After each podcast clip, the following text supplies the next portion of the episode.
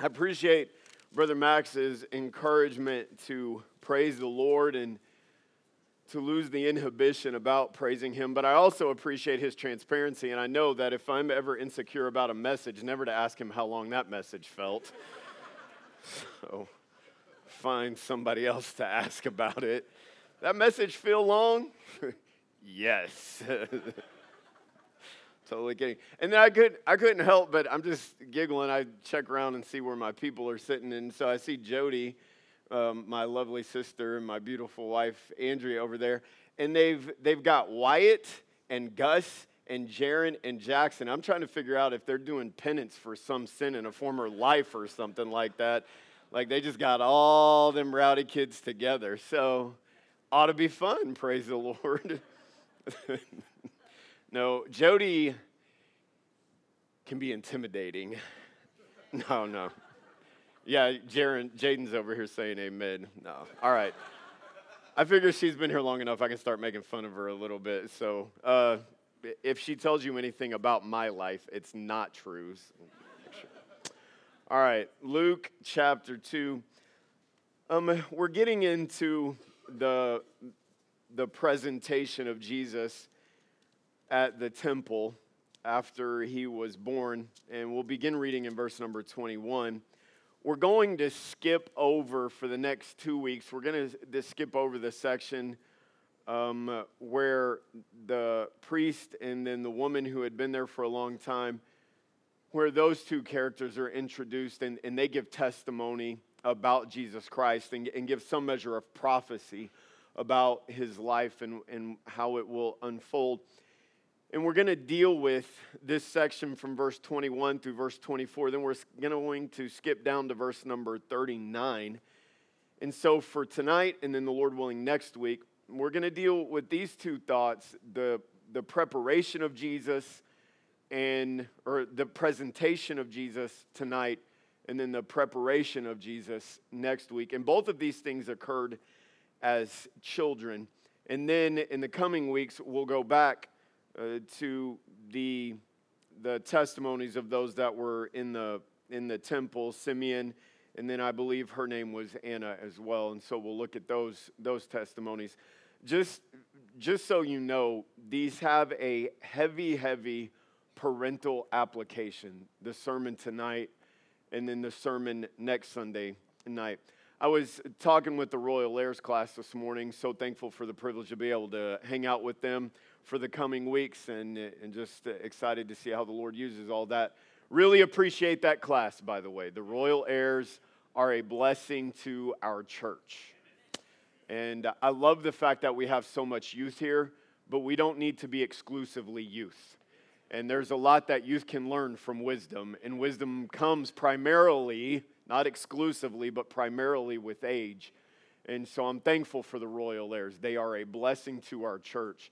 And so as, as I was in there with them uh, this morning, I just, I, w- I was trying to remind them that they just, in the fact that they have a, they have a lot of life past them when I'm, when I'm preaching, then it, it can feel like, man, if there were things in the past that I wish I had done differently, that, that can get to feel sensitive in a sermon sometimes, can't it? Come on, just go ahead and help me on this. It can feel sensitive, can't it? But I'm not, hopefully, you're figuring this out about me. I'm not preaching to bring up things from the past.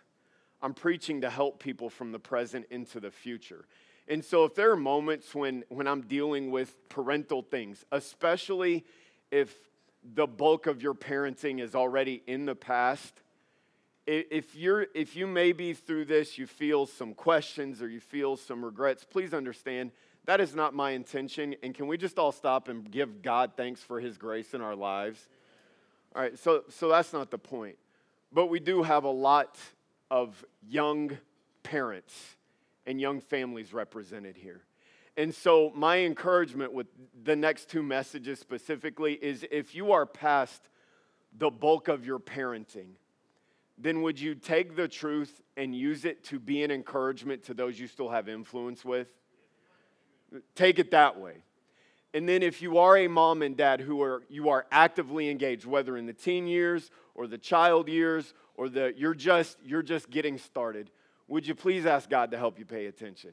It's not that anything profound is going to be presented. But as parents, because of the grind and the difficulty of it, we need constant reminders to keep us on track. In these, in these next two messages, as God will help, certainly not because of me, but as God will help, could be beneficial to us if we, if we will allow them to. So, Luke chapter 2, verse number 21. And when eight days were accomplished for the circumcising of the child, his name was called Jesus, which was so named of the angel before he was conceived in the womb. And when the days of her purification, according to the law of Moses, were accomplished, they brought him to Jerusalem to present him to the Lord. As it is written in the law of the Lord, every male that openeth the womb shall be called holy to the Lord, and to offer a sacrifice according to that which is said in the law of the Lord, a pair of turtle doves or two young pigeons. Now, verse 21 through 24, they don't blow you away with significance, but they are. We'll explain it with the Lord's help in just a few minutes.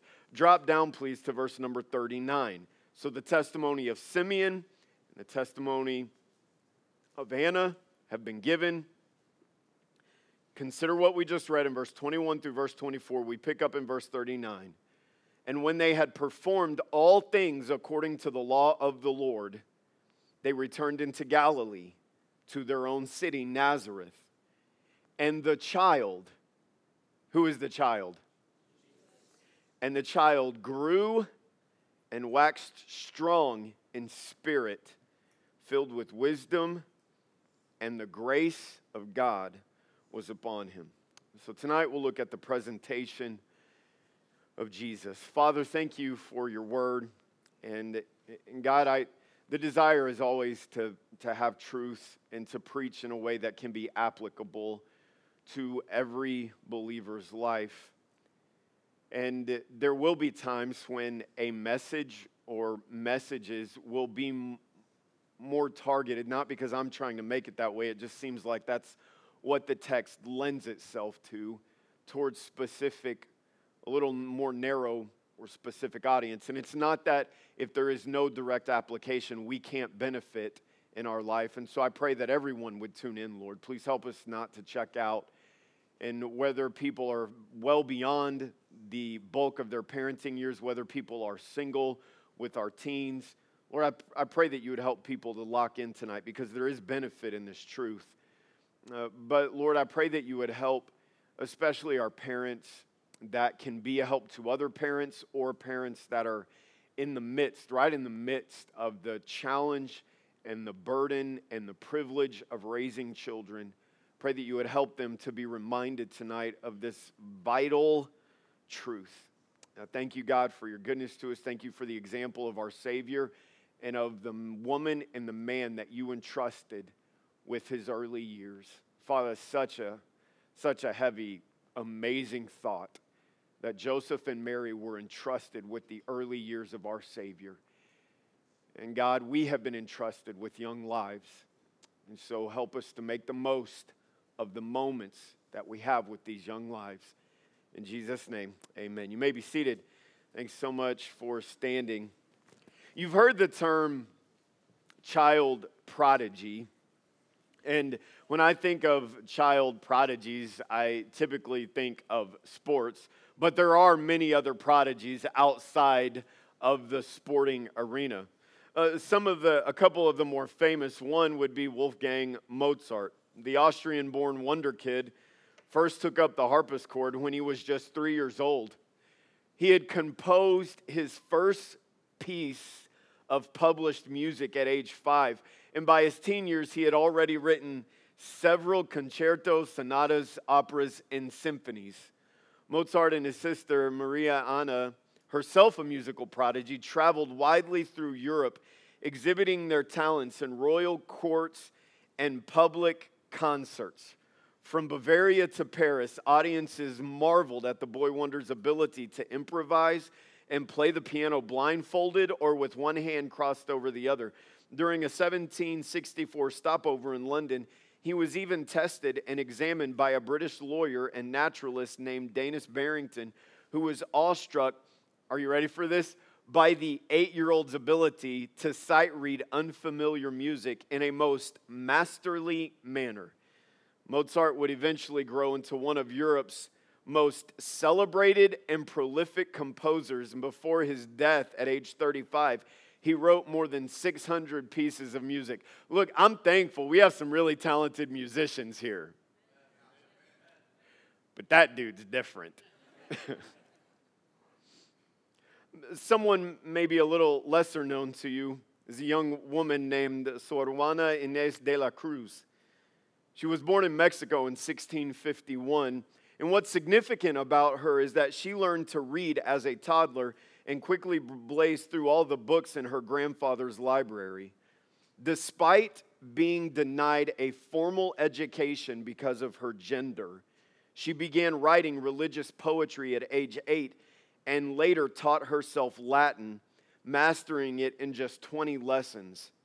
By her adolescence, she had also studied Greek logic and learned an Aztec language called what it's called.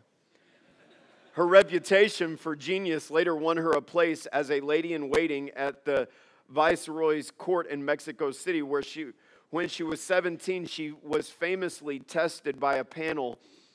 At 17, she was tested by a panel of 40 university professors, all of whom were shocked by her deep knowledge of philosophy, mathematics, and history.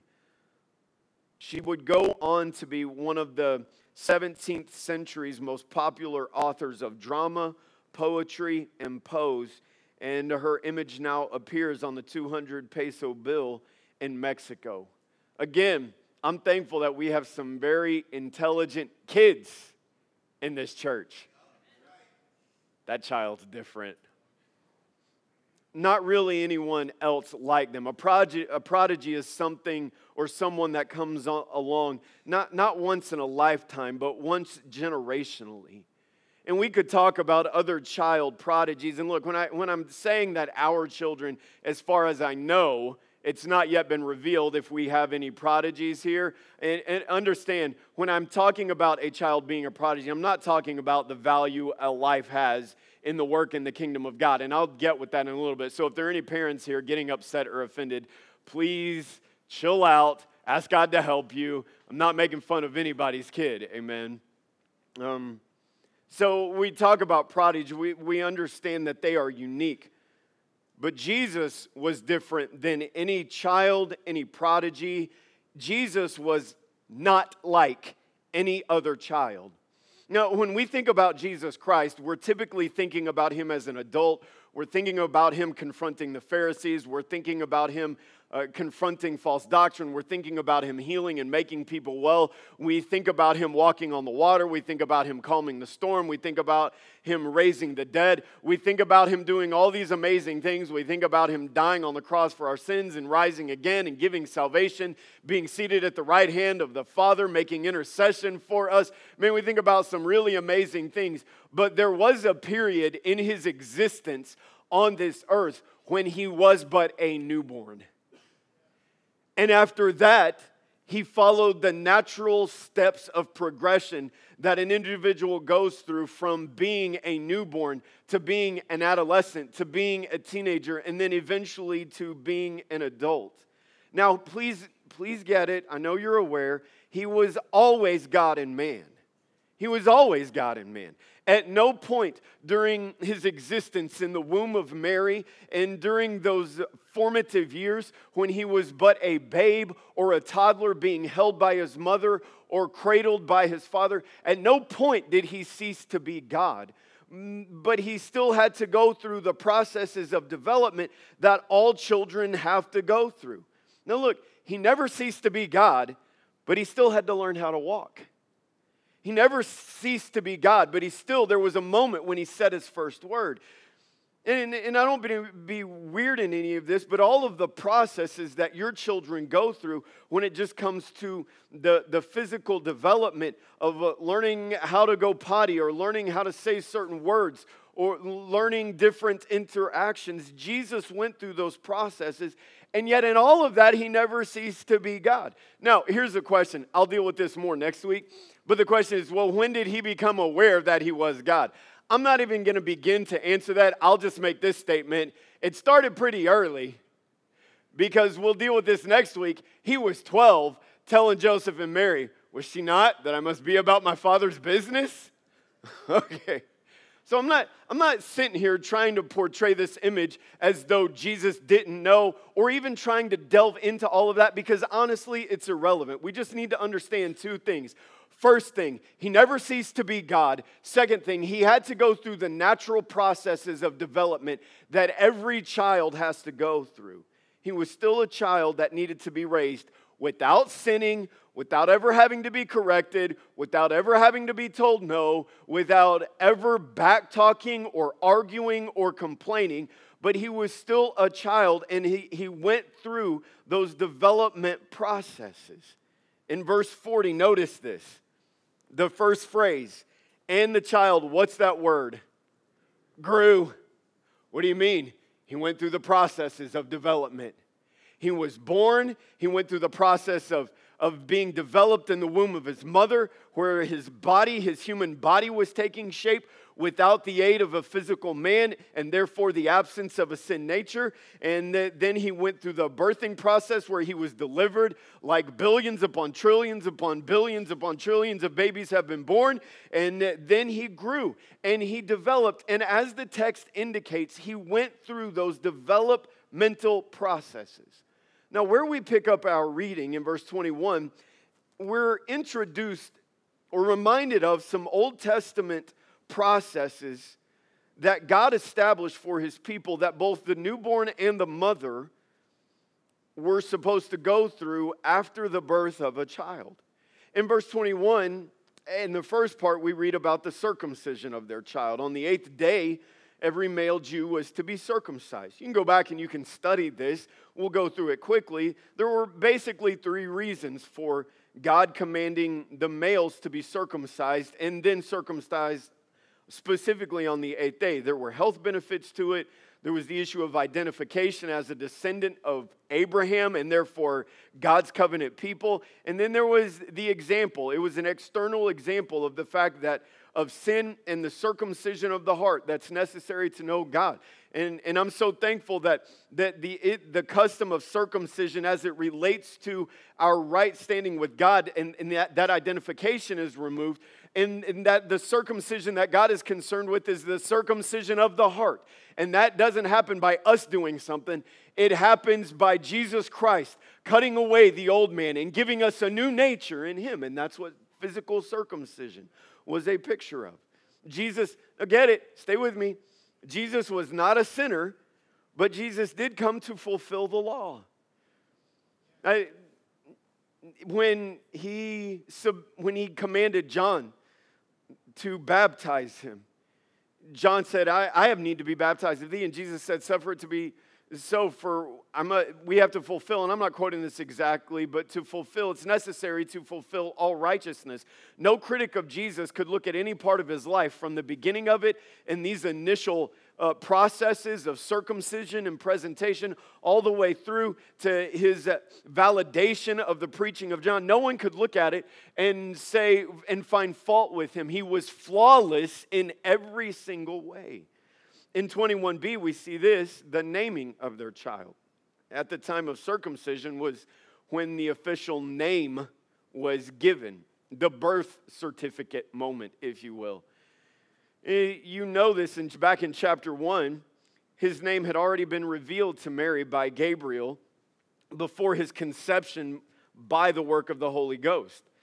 And so, for Mary and Joseph to name him Jesus, and if you can remember this, if you go back to Zacharias and Elizabeth and the drama surrounding the naming of John, how that Zacharias was mute during the entire time that John was in the womb, and when he was born, they asked, What will his name be? And they said, Well, his name is going to be Zacharias. And Zacharias is gesturing no. And uh, Elizabeth said, It's John. And they said, There's no one in your family with that name. And so Zacharias asked for a writing tablet, writes down the name John, and immediately his tongue is loose. And that demonstrated their faith in God's purpose for their child. And the same principle is on display here that by naming him Jesus, they are recognizing, though they may not understand everything he's going to do and everything about him, they don't have to understand everything in order to be submitted to what they know God wants for their child. This is a really important point. It wasn't necessary for them to understand every single purpose that Jesus had in order for them to be submitted to what they knew in that moment. What did they know? Among other things, his name shall be called Jesus, for he shall save his people from their sins. No, we don't know exactly what that looks like. And then a little more is about to be revealed uh, by, by, the prophecies of Simeon and of Anna, and a little more affirmed. And so they understand the coming Messiah. They're being told by the angel that Jesus is the Redeemer, and you're going to name him such as such. And so when they declare that name, it is a statement of their faith that God has a specific purpose for this child. Now, now look, this would be this would be anything that anyone has to wrestle with. When you have a child, whether it's for the first time or the eighth time, anything in between or beyond that, whether it's only one or it's a dozen, whatever it is, if, if you're thinking right, you can't help but dream for that child. It's no, c- come on, get with me, moms and dads. And when you hold that baby, and I imagine it only increases when you're a grandparent. Man, this is weird for me. I'm not but a couple of decades away from this. no, look, I got married a few days after I turned 20. Alexandra was born just a couple of months after I turned 21. Alexandra ain't that far away from those days. Papa Pastor right here. No, I'm, I'm sorry. I, I love holding your babies. And then I love sending your babies home with you. I, I didn't realize I would reach that point, but I have. Like, I'm, I mean, if the Lord somehow miraculously gave us more children, praise the Lord. You can laugh at us, whatever. Um, stop it, Brother Z. But, but I'm, I just start imagining, I wonder what it's going to be like to hold my grandbaby for the first time. Thank you, Miss Bev. I wonder what that's like. And I can imagine that, that it's only like when I held my daughter for the first time or my sons for the first time. I begin to dream for them. You understand that, that that's not something that's confined to America. That's, that's a part of what God put in us as, as dads and moms to see this life and then to begin to have dreams for what that life can become. But here's what Mary and Joseph, by naming this child Jesus, are doing. They are saying, God, we are submitting our dreams to your purpose for this child. It's a big statement. Because let's just be honest, sometimes what we dream for our children may not necessarily be what God wants for our children. Verse number 22, we see the purification process. After delivering a child, a woman was ceremonially unclean. When she gave birth to a male child, she could not enter the temple for 40 days. For a female child, she could not enter for 60 days. So after Jesus' circumcision, Mary and Joseph waited where they were for another 33 days. This would have taken more time, it would have involved more cost. They're already not wealthy, they're already on the poor end of the spectrum, and this would have been an increased burden on people who were already poor, and yet they were patient and diligent in doing things ex- exactly as they were laid out for them in Scripture. So we go through this process of circumcision, and then we're going to take him for the presentation. And so in verse 23, they also they bring Jesus to present him to the Lord. And, and God established that every firstborn, we read this in, in verse number 23, as it is written in the law of the Lord, every male, or excuse me, every male that openeth the womb shall be called holy to the Lord. God established that every male belonged to the Lord, but in place of them being offered to the Lord in service, he called the tribe, he called the Levites to full time service. And so those who gave birth to their sons, they, they would pay an offering of something around five shekels. And while that's not stated, it's safe to assume in verse number 39 they, it, they did everything that the law required. But then the law also required that they offer a sacrifice. The law required a lamb, but if the parents didn't have the financial resources for a lamb, they could offer two turtle doves or two pigeons. And so they were poor, but even though they didn't have a lamb, they were diligent to do exactly what they could. And so you have, you have these processes that are detailed that can, that can, to us, can seem kind of tedious and insignificant. Okay, look, we love the nativity scene, and yes, we're excited about the cross and thankful, or we're thankful for the cross, and we're excited about the empty tomb. But, but then here you have these seemingly tedious processes where he's circumcised on the eighth day, and then there's this presentation of he and Mary on the 40th day, and then they go through these sacrifices. And you say, what, why is this significant, especially to us? Well, First of all, again, it established that Jesus Christ was right in every way from beginning to end.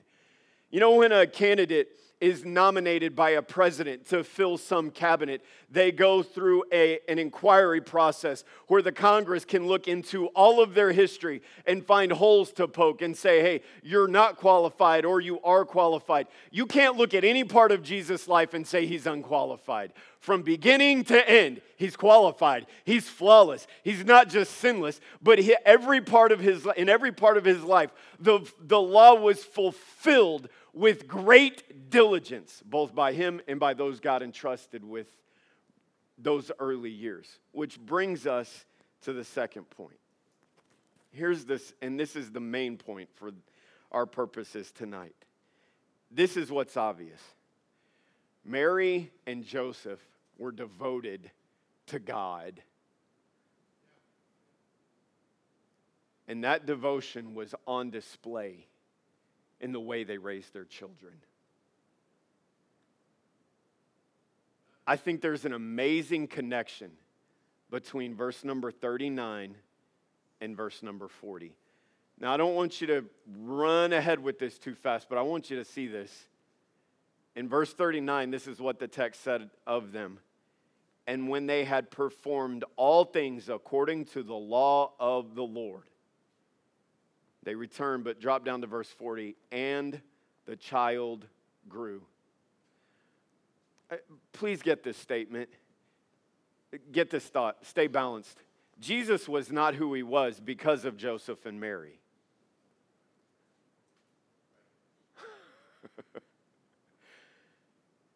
Jesus was not who he was, is not who he is because of Joseph and Mary. But this is true. God did use Joseph and Mary. They used Joseph, God used Mary to bring him into the world. God used specifically Joseph to protect him from the craziness of Herod, which we'll deal with. God used Joseph and Mary to prepare him in the early years of his adolescence. Again, they did not cause Jesus to be who he is. He is the Son of God, he is the Lamb slain from the foundation of the world. But if you'll remember this, because he had to go through the developmental processes that every infant, every toddler, every child, every teenager has to go through, God used Joseph and Mary to prepare him and to at least provide a setting out of which he could develop and function and do all of the things that God wanted him to do in those early years. So here's the statement about them their devotion to raising him right set the stage for him to fulfill the Father's purpose for his life.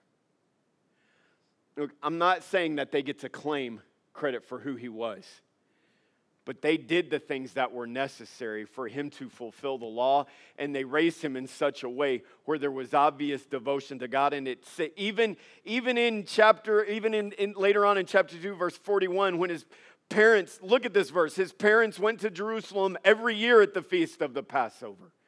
They were devoted to the things of god. And that devotion was used to set the stage on which he could develop and he could be useful or do all the things that the Father intended him to do. Now, let me give you one more warning and then I'll get to the application. There are no other children like Jesus. okay, I love my babies. I love our babies. I, I, I love standing in the back singing and looking at all the different little heads. I love it. I love watching the offering. And man, kids like in a race up here. And they're just beaming when they come back from the offering. Oh, dude, I love it.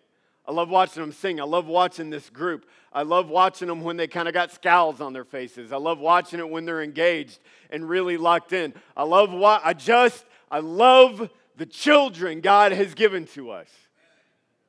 Just make sure you understand and you temper your excitement about your child. There's no other child like Jesus. Well, what does that mean? Your child's a sinner. Your child needs Jesus. Your child needs a Savior. You can, and, and here's the point. and, and if I can just deal for a moment with past issues, you can do everything right and they still decide to do wrong as an adult.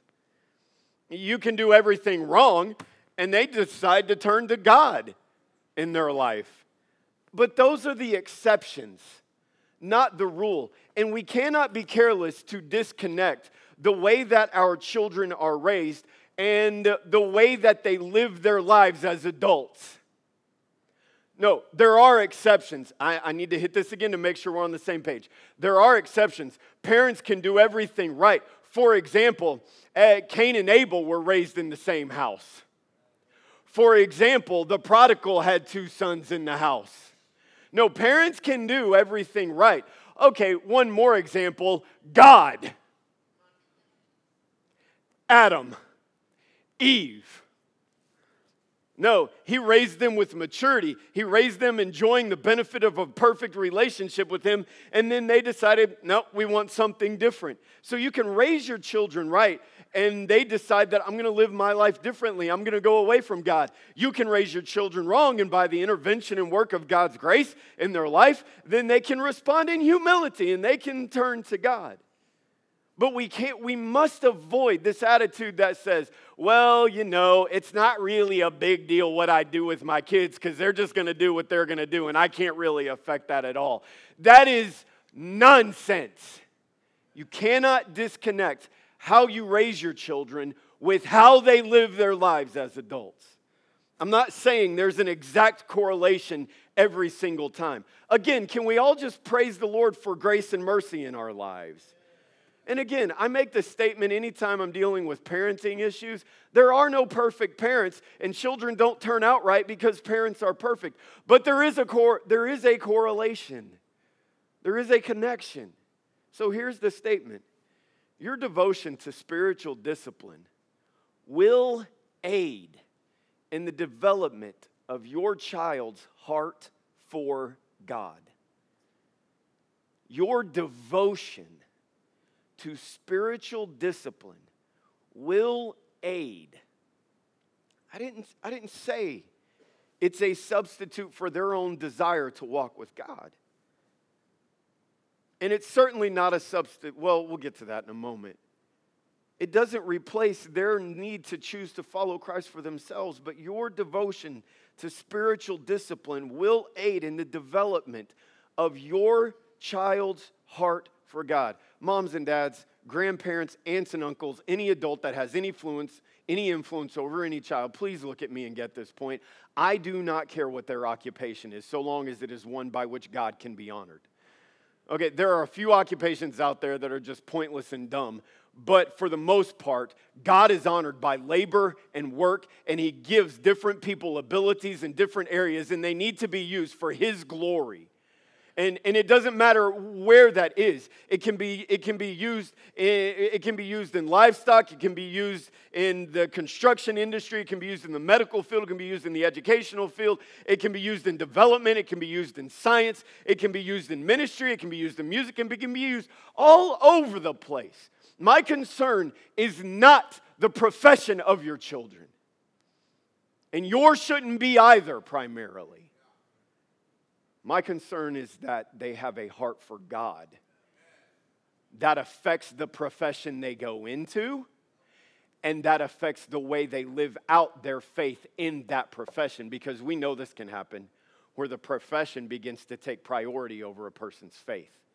And our lives are never supposed to be directed by our profession. They are supposed to be directed by our faith. And my desire as a dad and, and mom first, and my desire as a pastor of children about whom I care very deeply and their families, my desire is not what profession your children are going into, but it's that whatever profession they go into, that their hearts be affected so that they love God. And whatever they're doing, they're doing because they believe in some way God's leading them into that and then they live out their faith in that profession to honor and please and love and build the kingdom of God. That's what I care about. Well, how can that be affected? By your devotion to spiritual discipline. Your devotion to spiritual discipline will aid in the development of your child's heart for God. Let me give you two things. Very simple. Number one, your own walk with God outside of this building and these assemblies. I won't, I won't spend a lot of time on this point, but I want to make sure we don't fall prey to this. It is not enough to bring your children to church, even consistently. Now, we'll get to that in a moment. Your children need to be here consistently. Oh, your children need to be here consistently. But there is no substitute for a mom and dad living out faith Monday and Tuesday and most of Wednesday and Thursday and Friday and Saturday. And what goes on in this church is not meant to be the primary source of spiritual development in the life of your children.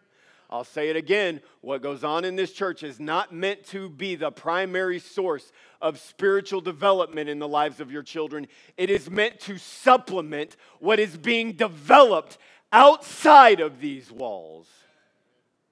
You know who pastors mom, you know who pastors the heart of your children long before they ever recognize that they have a pastor? It's a mom and a dad who pastor their heart to mom and dad who spiritually watch over them. I get such a kick out of this. Clara Murphy, I hope I'm allowed to talk about this. If not, please forgive me. Clara hasn't yet figured out that I actually have a name. So she gave me her own name, and I love it. When they first started attending, I think it was just like one or two services, and then we had to, we doing the live stream thing, and she identified me with church. And so my name is Church now. Church is here, people. no. And so uh, when I'd show up on the screen, it's church. And when she talks to me, church, there's church. Hey, church. It just talks to me like that. And I love it. But please, please get this. If I'm the only church in her life, her spiritual development is anemic. No, no, uh, that wasn't a criticism at them. They know that. You should understand that. The point, that, that's not the point. The point is this that so many times as parents, we, we look at church as like the all in one spiritual vitamin where I'm going to bring my kids here and then they're, I'm just, they're going to get these great vitamins that are just going to serve them the entire week. Your kids need more than that. This is, this is not meant to be the primary source of their spiritual nutrition. It is meant to be a supplement that cooperates with the spiritual investment that is taking place in their homes and in their lives. And you are the source of that. So here's, here's how I want to communicate this they need to see every day that God matters to you and that God is affecting the way you live your life. Here's what I'm talking about they need to see every day that God matters to you and that God is affecting the way you live your life. Okay, so what do you mean? I mean, number one, you and your wife ought to be talking about God. You ought to be talking about Jesus. Brother Mike Timmerman said this about Jack Cook, one of my favorite testimonies that was given about Brother Jack. He talked about Jesus like he was his next door neighbor. You know, you know what that means? That means Jesus was real, Israel to Jack Cook. That's what that means. It wasn't, it, Jesus wasn't just this idea that he got excited about on Sunday. Jesus was the person, the God who had changed his life and who had saved him and given him hope and given him purpose. And he wanted everybody to know about that. Your kids ought to know you like Jesus.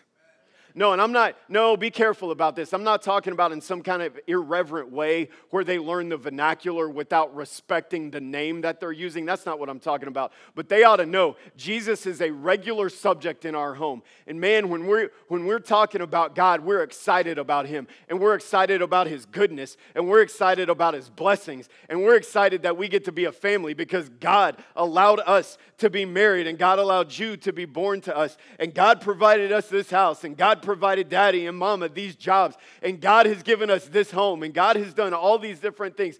Jesus ought to be somebody that you talk about and are excited about on a regular basis. Oh, but children can see through lip service if it doesn't affect lifestyle. You talk about Jesus all you want, wear whatever shirt you want, belt buckles, whatever you want to do. But if Jesus isn't affecting your attitude and the way you live your life, your kids are going to pick up on that. Oh, so they, it needs to affect how we respond to each other, how we respond to them, how we respond when we fail, how we respond when we're going through trials and difficulties. Man, I, man, I love it. One of the times when you can bring attention to Jesus is just by learning to consistently pray at your meals.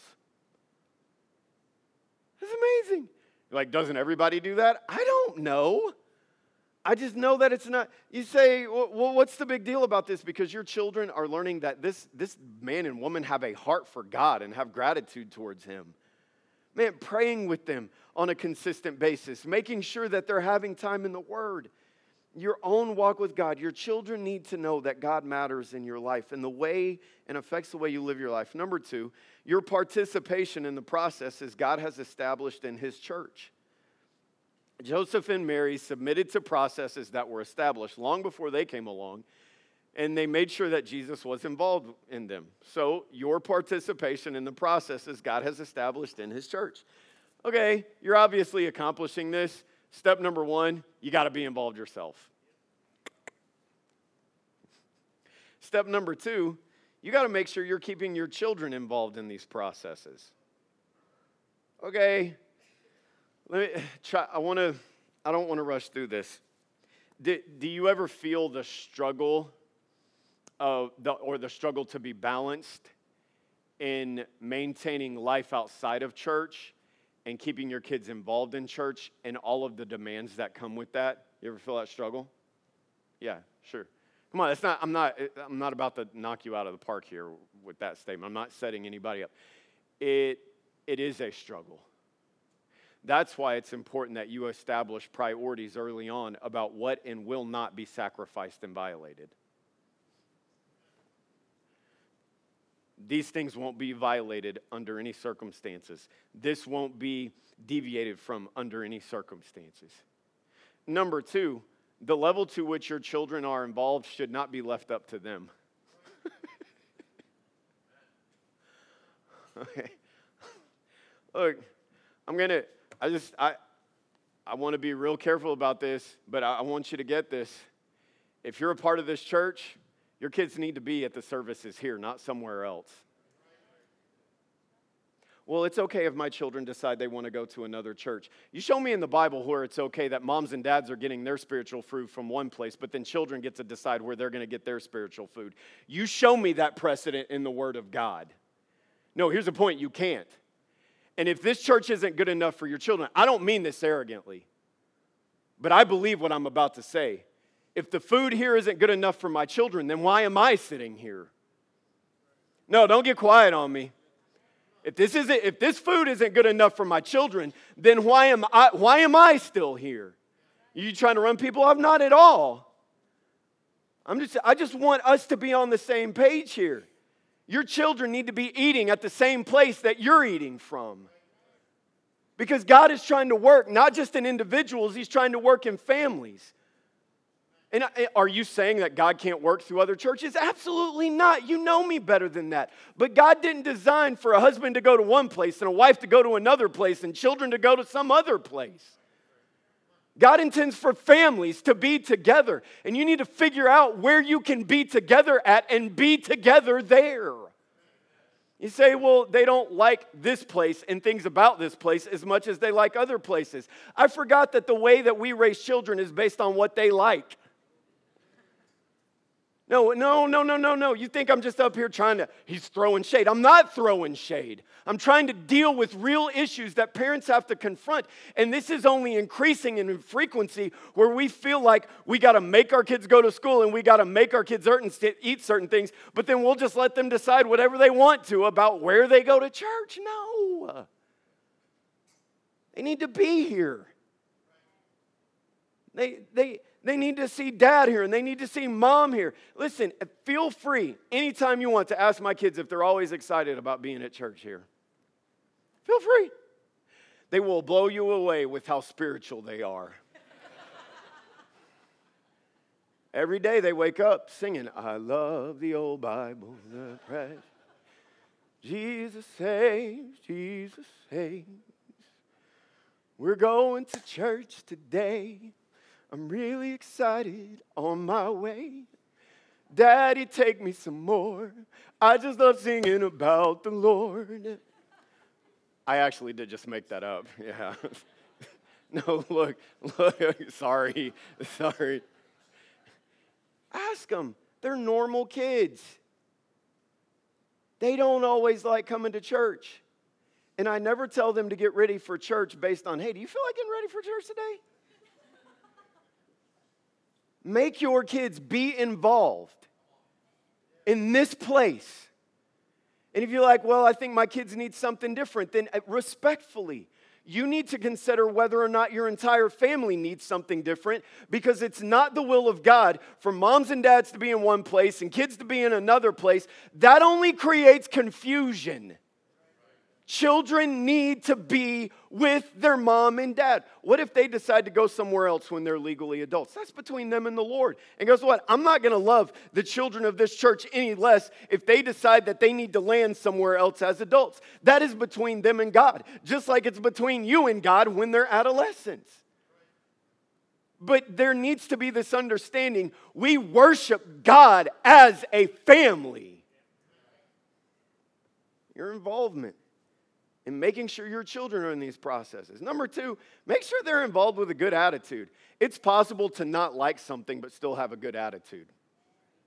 No, seriously, ask again, ask my, I, my kids.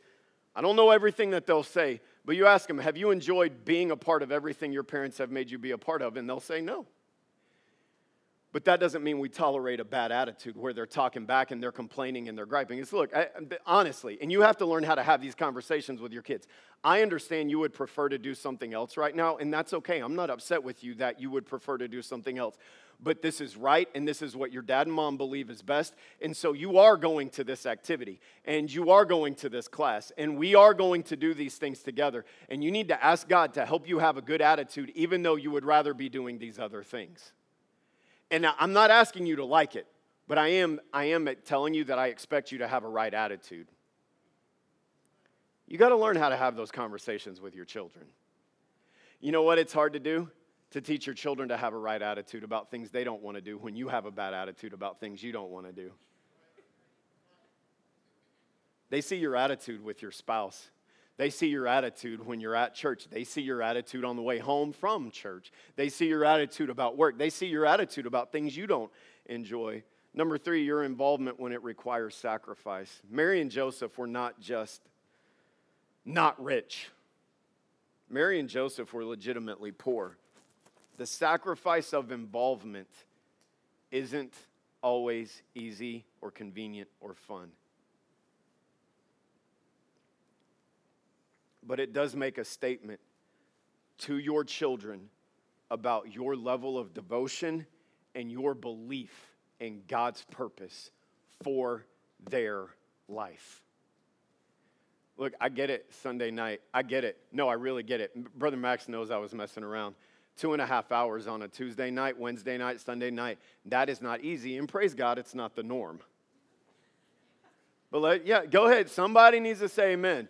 Praise the Lord, that's not the norm. But here's what is the norm. Thank you, Brother Brian. Here's what is the norm. You ready? That being involved to the degree that I need to be here is never going to be convenient. Because you know what? Just about every one of you are right now. You are tired. You know what else is going on in your brains? There are other things that you could be doing that have legitimacy in your life, but you have chosen to prioritize this time over those other things. And that will be an ongoing struggle. And your children need to see that you are willing to sacrifice and endure convenience, inconvenience, for the sake of being involved in the purpose and the work of God.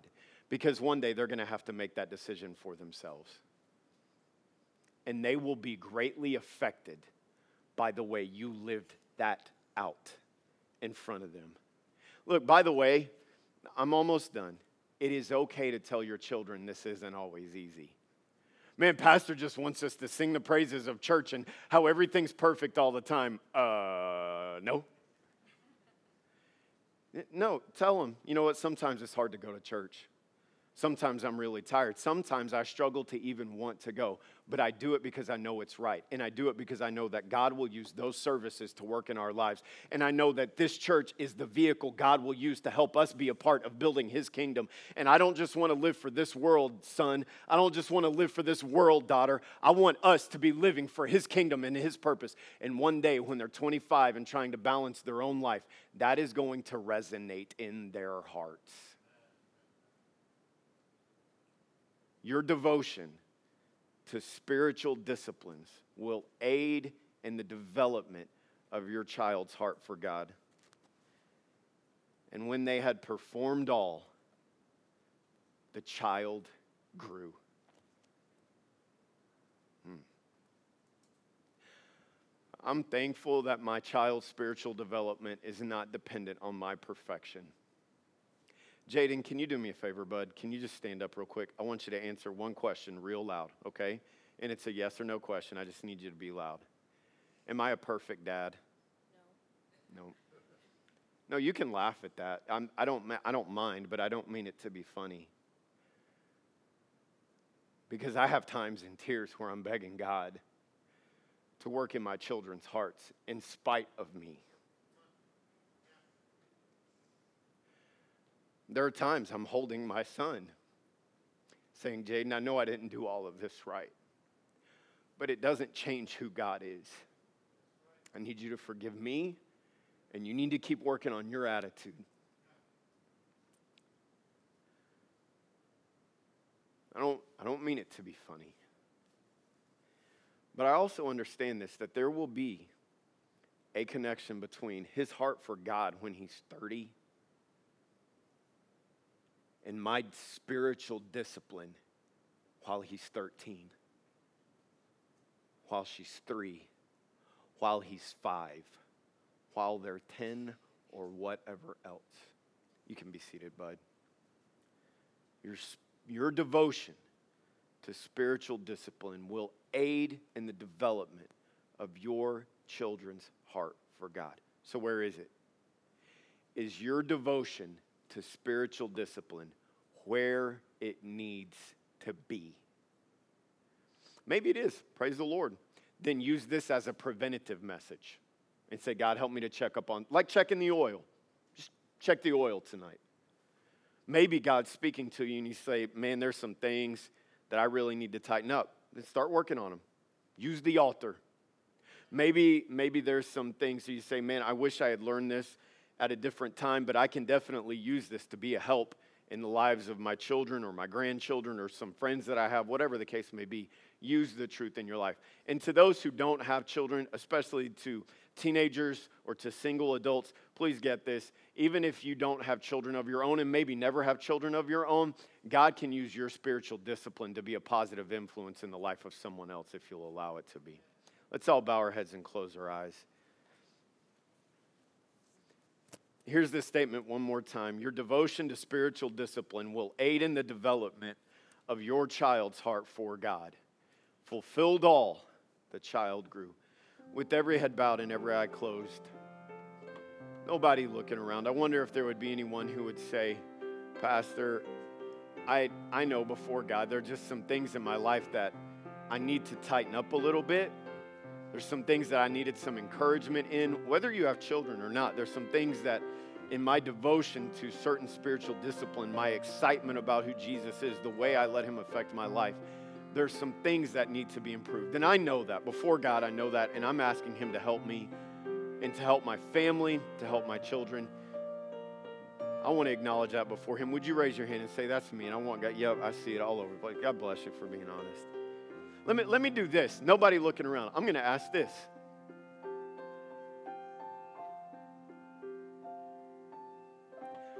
I wonder, just before the Lord, this is just a prayer request tonight. This is not an admission in any way that something wasn't right because you can do things right and things not turn out the way they should. I'm just wondering if there would be some moms and dads who say, I have some older children or I have some grandchildren who were raised differently, but they are not following God. And I have prayed for them and I continue to pray for them. And right now, I'm just raising my hand as a testimony. I am desiring God's work in their life and I continue to seek His help in their life. So, would you, Pastor, would you just remember that when you pray? Would you raise your hand? Hold them up before the Lord. Yep, yep, I see it. God bless you for your honesty. And can you please, my brothers and sisters whose hearts hurt with that statement, would you please remember the story of the prodigal? And even when they are far from what you can see, God is still working. Sometimes, sometimes through great difficulty, sometimes there are many challenges, and there are no, there are certainly no guarantees, but God is not idle. So you continue to pray for your children. Father, I don't pretend to know the hearts of your people. And, and even tonight, Lord, I there were certain points where I spent a lot of time on that I had no intention of spending that much time. And just, Lord, I believe that you, in certain areas, you brought certain things to my attention even while I was preaching. And Lord, that as always, it's, it's directed to help your people the intent is to help your people. And I understand that in some cases there's gray areas where we we land a little differently on certain things, but Father, there are principles and there are truths that ought to guide the way we live our lives. And parenting is no different. And so, Father, help help each dad and mom to understand that our devotion to spiritual discipline will greatly aid or detract from. It will aid if it's where it should be, it will detract from if we just neglect it. The, the development of our children's heart for God. And then for my brothers and sisters who grieve over children that are wayward, Father, I pray, God, I ask you, you saw the number of hands that went up. Father, you see the hearts that are heavy right now.